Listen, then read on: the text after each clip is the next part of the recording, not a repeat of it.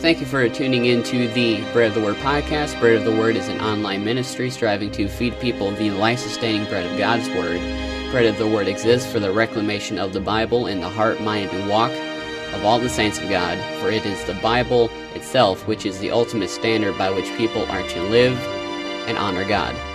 Thank you for tuning in. This is Bread of the Word.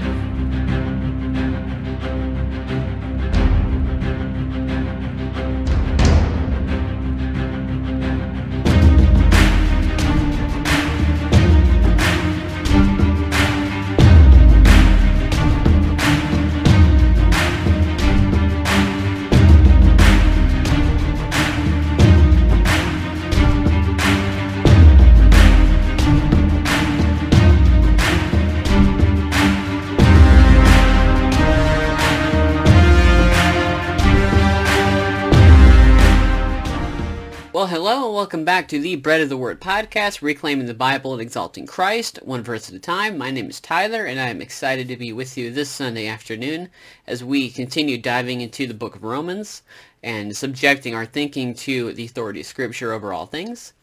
We have been plowing through the book of Romans for quite some time now. We're coming up to the tail end. We'll, we'll be wrapping up Romans 13 in the next week or so. And this passage here is very interesting. It comes after the discourse on um, submission to government. And it's interesting that he places it here.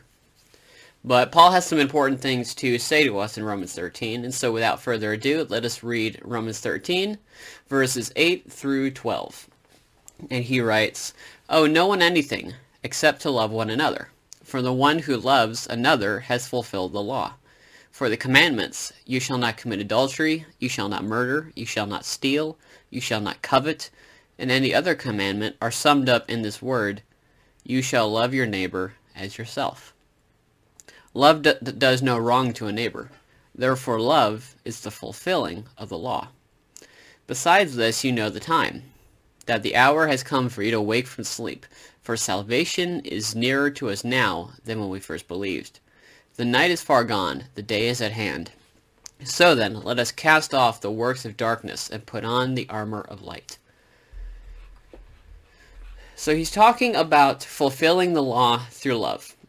It is important, I think, to understand what Paul means by fulfill. In the Greek, um, we translate it as fulfill, but they understood that word to mean to make full, to fill.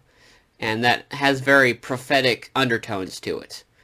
Um, and so he begins this discourse by saying that the one who loves has fulfilled the law. Well, who loved us first? Christ. So how does Christ fulfill the law? And to that, let us look at Matthew chapter 2, verse 16. This is short. This is around the time of Christ's birth, um, when he put on flesh and he dwelt among us. It says, Then Herod, when he saw that he had been tricked by the wise men, became furious, and he sent and killed all the male children in Bethlehem, and in all that region who were two years old or under, according to the time that he had ascertained from the wise men. Then was fulfilled what was spoken by the prophet Jeremiah. A voice was heard in Ramah, weeping and loud lamentation, Rachel weeping for her children. She refused to be comforted because they are no more. And so that word fulfilled um, is to make full the meaning that Jeremiah was when he said that. And this is very much what we see in the Gospels. Time and time again, Christ is making these prophecies full through himself. Hebrews chapter 1 sheds some light on that as well. Long ago, at many times and in many ways, God spoke to our fathers by the prophets. But in these last days, he has spoken to us by his Son, whom he appointed the heir of all things, through whom also he created the world. He is the radiance of the glory of God, and the exact imprint of his nature. And he upholds the universe by the word of his power. After making purification for sins, he sat down at the right hand of the majesty on high, having become superior to angels, as the name he has inherited is more excellent than theirs. So, long ago, God spoke by the prophets.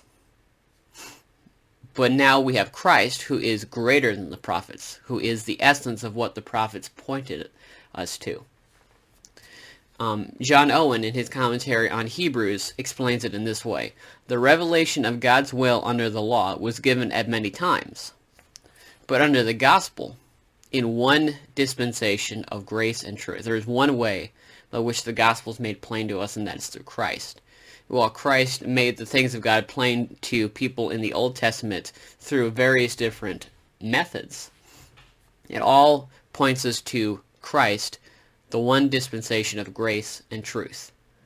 The Jewish understanding of the term fulfill meant to draw out its fullest meaning. Christ made the Old Testament prophecies full. He is the meaning. Such is it when Paul invokes that same wording in Romans. Owe no one anything except to love one another, for the law, for the one who loves another has fulfilled the law. The law finds its meaning in Christ, therefore it's out of our hands. What remains in our hands is to love each other. When we come to Christ with faith and repentance, trusting in Christ for salvation and for deliverance from our sins, we in essence lay our burdens at his feet and take up something new.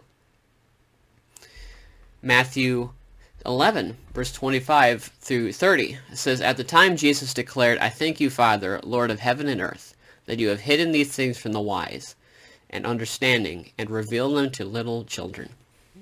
Yes, Father, for such was your gracious will.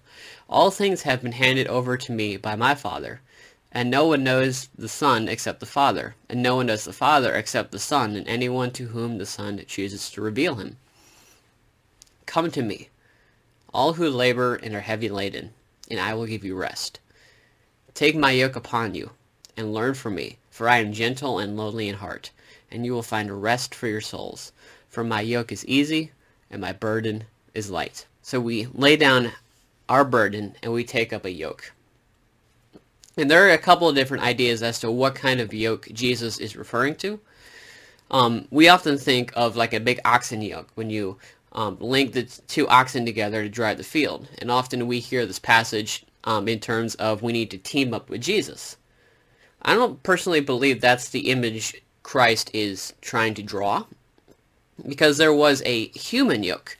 It was a big bar you'd put over your shoulder and you'd hang buckets from either end of the the uh, the bar. I believe that he is talking about an individual yoke, an individual burden that we are carrying. But Christ calls us to lay that down and take up his yoke, which is different, which is lighter.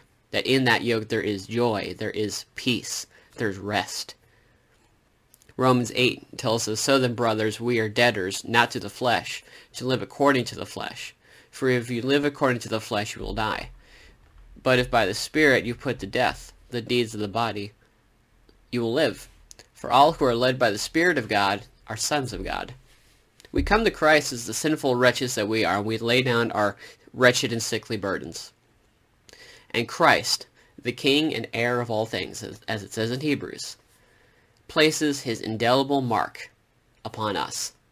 And the Spirit of God indwells us and enables us to do what we once were not able to do. Consider the words of the Apostle Peter.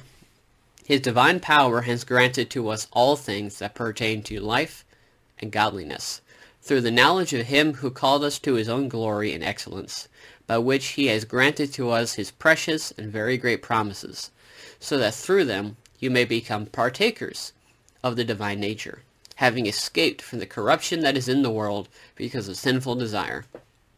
For this very reason, make every effort to supplement your to supplement your faith with virtue, and virtue with knowledge, and knowledge with self-control, and self-control with steadfastness, and steadfastness with godliness, and godliness with brotherly affection, and brotherly affection with love. So because of what Christ has done, because of what God has wrought within us, through the cross, through the atoning death, and the resurrection, we can love each other.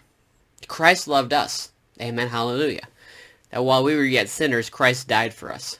While we were still selfless, he gave, while we were still helpless, he gave himself as a ransom for us. Christ loved us. And the overflow of that enables us to love others. Once, our capacity for love was carnal and two-dimensional. But in Christ, we have the ability to love as he loves. Agape love instead of phileo. Which is to say, love like God loves rather than brotherly love. Because when Jesus told Peter, do you love me? He says agape, which is the Greek word for the love that is in God. Most people in that Greek context use that word phileo, the love of brothers. But Jesus is asking, do you love me? Do you love me like I love you? Are we on the same page here? This is what we're bringing to the table here with fulfilling the law through love. Are we loving as God loves, or are we loving in a human, carnal way? Romans 13, verse 9. Because of what Christ has done, we can love each other. Romans 13, 9. For the commandments, you shall not commit adultery, you shall not murder, you shall not steal, you shall not covet, and any other commandment are summed up in this word, you shall love your neighbor as yourself. The law is the transcript of God's moral character, as Bahnsen once famously wrote. The law shows us what God is like and demonstrates the standard by which men are made right in His sight. Truthfully, we can't be. And God has not and will not lower His standard for us. However, as Christ said, the law is characterized not by our outward goodness, but by God's. Matthew 23, Woe to you, scribes and Pharisees, hypocrites, for you clean the outside of the cup and the plate, but inside they are full of greed and self-indulgence. You blind Pharisees, first clean the outside, the inside of the cup and the plate, that the outside may also be clean. Woe to you, scribes and Pharisees, hypocrites, for you are like whitewashed tombs, which outwardly appear beautiful, but within are full of dead people's bones and all uncleanness. So you also outwardly appear righteous to others, but within you are full of hypocrisy and lawlessness. It's, it's easy for us to look at the Pharisees in the New Testament and think, they are so full of themselves. I'm glad I'm not like that.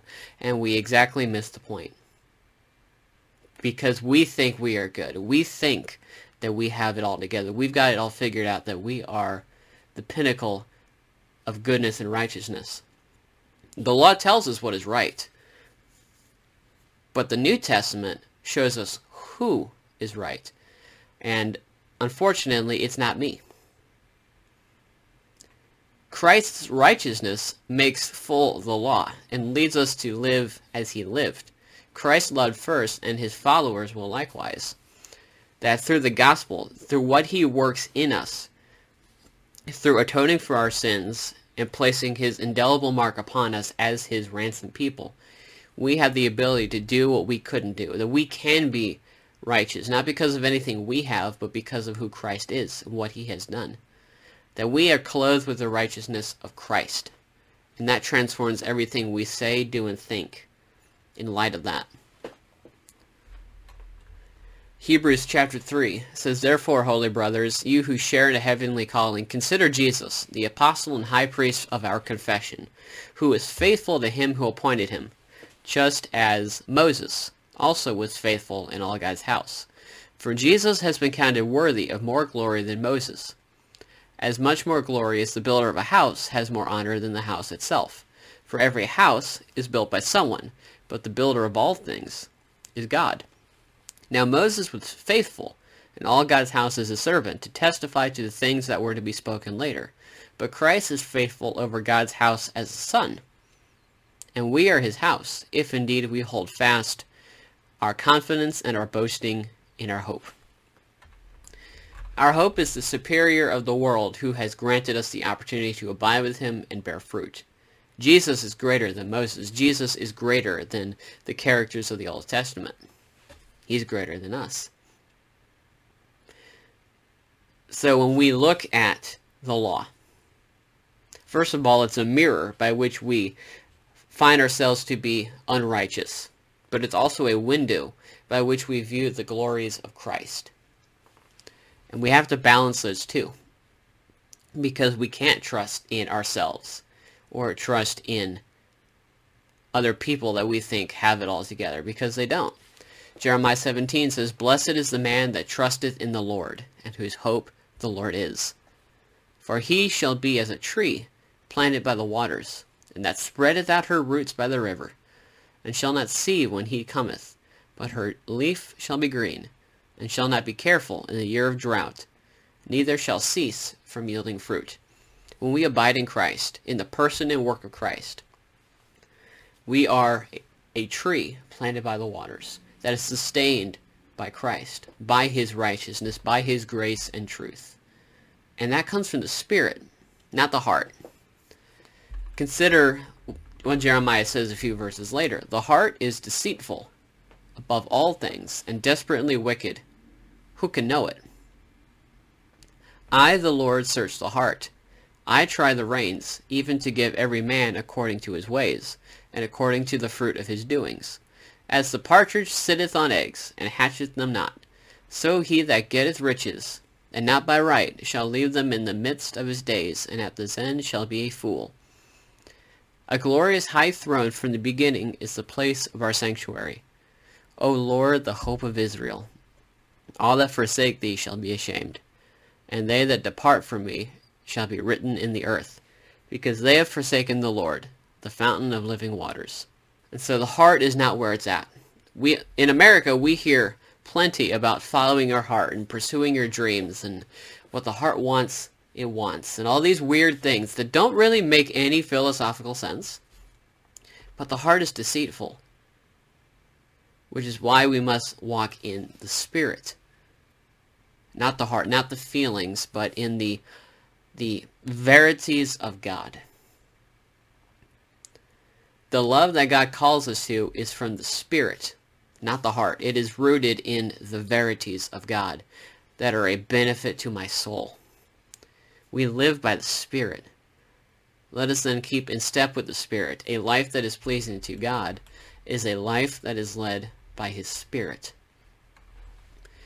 Galatians 5 says, But the fruit of the Spirit is joy, is love, joy, peace, patience, kindness, goodness, faithfulness, gentleness, self-control.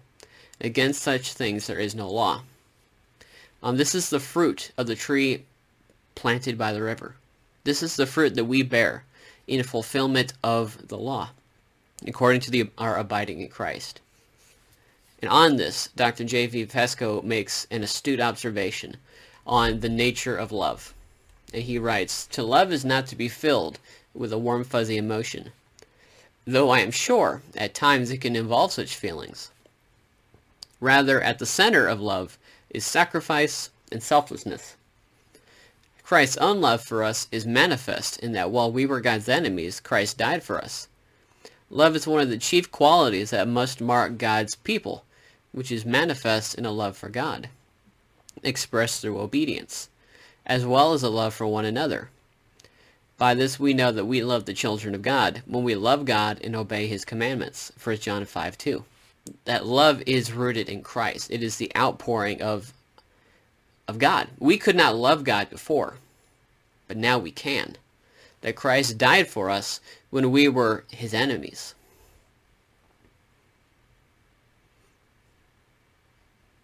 But Christ has brought us into his fold, into his house and we have been brought to a point where we can love God.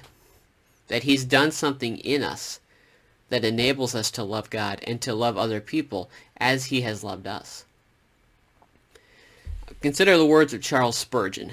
Um, I, one, one book in the Bible that I frequently return to for bits and pieces for meditation is Song of Solomon. And Song of Solomon is an odd book. It's um, it's Hebrew love poetry, but it's a typological, that is, it's symbolic of Christ's love for the church. And Charles Spurgeon makes comments on verse 4 of chapter 3, When I found the one I love, I held on to him and would not let him go, which is what Christ has done with us. And Spurgeon makes this remark. I can at this moment think of many reasons why I should not, why I should love the Christ of Calvary, but I cannot think of one reason why I should not love him. If I turn to what I read about him in this blessed book, it all makes me love him. If I recall what I have experienced of his grace in my heart, it all makes me love him. When I think of what he is, what he did, and what he is doing, and what he will yet do, it all makes me love him. I am inclined to say to my heart, Never beat again, if you do not be true to him. It would be better for me that I had never been born, than that I should not love one who is so inconceivably lovely, who is indeed perfection's self. This is the this is Christ. This is the Christ who has loved us while we were yet sinners. And everything in this book shows us that he is worthy to be loved. So we love others because Christ loved us. That he puts that kind of love in us for other people. And then Paul closes out in these last two verses with somewhat of a, a sense of urgency. But besides, this you know the time, that the hour has come for you to wake from sleep, for salvation is nearer to us now than when we first believed. Paul urges us to do these things, to love each other because of a coming hour. And that Greek word where we that we translate as hour um, is hora, which is where we get the word hour. But in Greek, it means a set time. This word hora is used somewhat sporadically through the Greek Septuagint, which is the Greek copy of the Old Testament. But it occurs most consistently in the book of Daniel during some of his visions. And Daniel is a challenging book. Um, if you read commentary after commentary after commentary on the book of Daniel, you are bound to find many different interpretations and perspectives on things. There's m- much room for disagreement in the book of Daniel. But in chapters but in Daniel chapter 8 verse 17, reading out of the Septuagint version, it says, "And he came and stood close by where I was standing, and while he was coming, I became bewildered and fell to my face. And he said to me, Understand thoroughly, son of man, for this vision is yet for the duration of an appointed time, of a hora. Daniel was given many visions of God's just wrath upon heathen nations such as Babylon. But the meaning of these visions was not for Daniel to know, for they were for an appointed time. And the same word is used by Paul, and we can't ignore its origins. What Paul is describing here is an appointed time, like the prophets spoke of. So, what appointed time were the prophets speaking of? They were talking about the day of the Lord, about the coming judgment, about the coming of Christ's visible kingdom on earth. So what shall we do in light of such an appointed time? 1 Corinthians 15:34 Wake up from your drunken stupor, as is right, and do not go on sinning, for some have no knowledge of God. I say this to your shame. In short, wake up. Romans 13:11 For salvation is nearer to us now than when we first believed. The night is far gone, the day is at hand. So then let us cast off the works of darkness and put on the armor of light. He's calling for growth because the, the day of judgment is coming. So let us love our neighbors now and lead them to Christ while there is time. Let us grow in his grace. Let us be further sanctified by his will in order to bring others to Christ. This is an exhortation to the one who believes but does not repent, to the one who knows this to be true but wrestles in his flesh. 2 Corinthians chapter 5, it says, For our sake he made him to beat sin who knew no sin, so that in him we might become the righteousness of God. Working together with him, then, we appeal to you not to receive the grace of God in vain, for he says, In a favorable time I listened to you, and in a day of salvation I have helped you. Behold, now is the favorable time. Behold, now is the day of salvation. That's, a, again, a fulfillment of prophecy that the time of salvation through Christ is now. And often we become we can become paralyzed by the weight of what we know. There there are times where we hear the gospel and we're convicted of sin, but we're so overwhelmed by our sin we don't know what to do. And I, I, believe that this is part of what Paul is anticipating when he's writing this portion of Romans, that he's writing to Christians that need to go deeper, but he's also writing to people that are wrestling with the grace of God. John Bunyan, um, famous Puritan writer from yesteryear, wrestled with the gospel for two years before he came to Christ for deliverance. In English, we understand salvation to mean the act of saving, in Russian, I found this interesting, the word for salvation literally means rescue. Because make no mistake, we are rescued from sin. And Paul, um, John Bunyan, describes it this way in Pilgrim's Progress about um, the rescue and about um, his wrestling. And so Bunyan describes it this way in the Pilgrim's Progress. Sir, I believe, I perceive by the book in my hand that I am condemned to die, and after that to come to judgment. And I find that I am not willing to do the first, nor able to do the second. Then said Evangelist, Why not willing to die, since this life is attended with so many evils? The man answered, Because I fear that this burden that is upon my back will sink me lower than the grave, and I shall fall into Tophet. And sir, if I be not fit to go to prison, I am not fit to go to judgment, and from thence to execution. And the thoughts of these things make me cry. Then said Evangelist, If this be thy condition, why standest thou still? And he answered, Because I know not whither to go.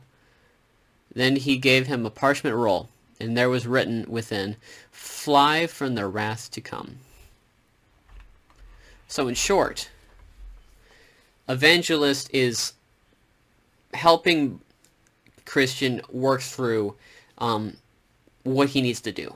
He is paralyzed with fear about the judgment of God. He knows that this is real. He knows that he is a sinner. But he is paralyzed with fear of what to do. And Evangelist is helping him work through this. Because there is a way out. There is a rescue from this. That it's not said and done. It's not a done deal that you're you're you're you're dead in your sins and there's no hope. There is a rescue through the person and work of Christ. And he's in, he's exhorting Christian to run to the cross while there's still time. So in short, we are provoked to love as Christ has loved us, as an outworking of the salvation that is available to all that repent and believe that Jesus is Lord. To provoke others to seek Christ like evangelist to Christian. His atoning death on the cross not only clears our sin from the record, but also, through the work of the Holy Spirit, enables us to live the life that we could not live before, one that honors God through our obedience. Galatians 5:24 will be closing with this. And those who belong to Christ Jesus have crucified the flesh with its passions and desires. If we live by the Spirit, let us also keep in step with the Spirit. Thank you for tuning into this episode of the Bread of the Word podcast. I pray that it has been beneficial to your walk with God and that He has called you into a deeper relationship and fellowship with Himself. If you want to hear more from Bread of the Word, feel free to hit that subscribe button down at the bottom. Get notified about new content whenever we go live. Um, you can also watch us on Rumble Video and YouTube, or you can listen on your favorite podcast platforms. Um, you can also find us on social media. If you want to follow us on Facebook, Twitter, or Gab, links will be provided in the bio um, if you would like to check those out. And there will also be a message in the comment section, um, a free gospel message for download entitled The Two J's, The Joy of the Potter and the Journey of the Clay. That is something that I've written. That's something God laid on me to write and then send out and so I'm not making anything off of it. I'm not selling it. It is free for you to read and share. We need a further saturation of the gospel in our world, in our culture, and it starts right here. Bread of the Word Ministries exists for the reclamation of the Bible and the exaltation of Christ through the reading and teaching of His holy transformative Word. I hope you guys have a great rest of your day. God bless. Matthew 4 4.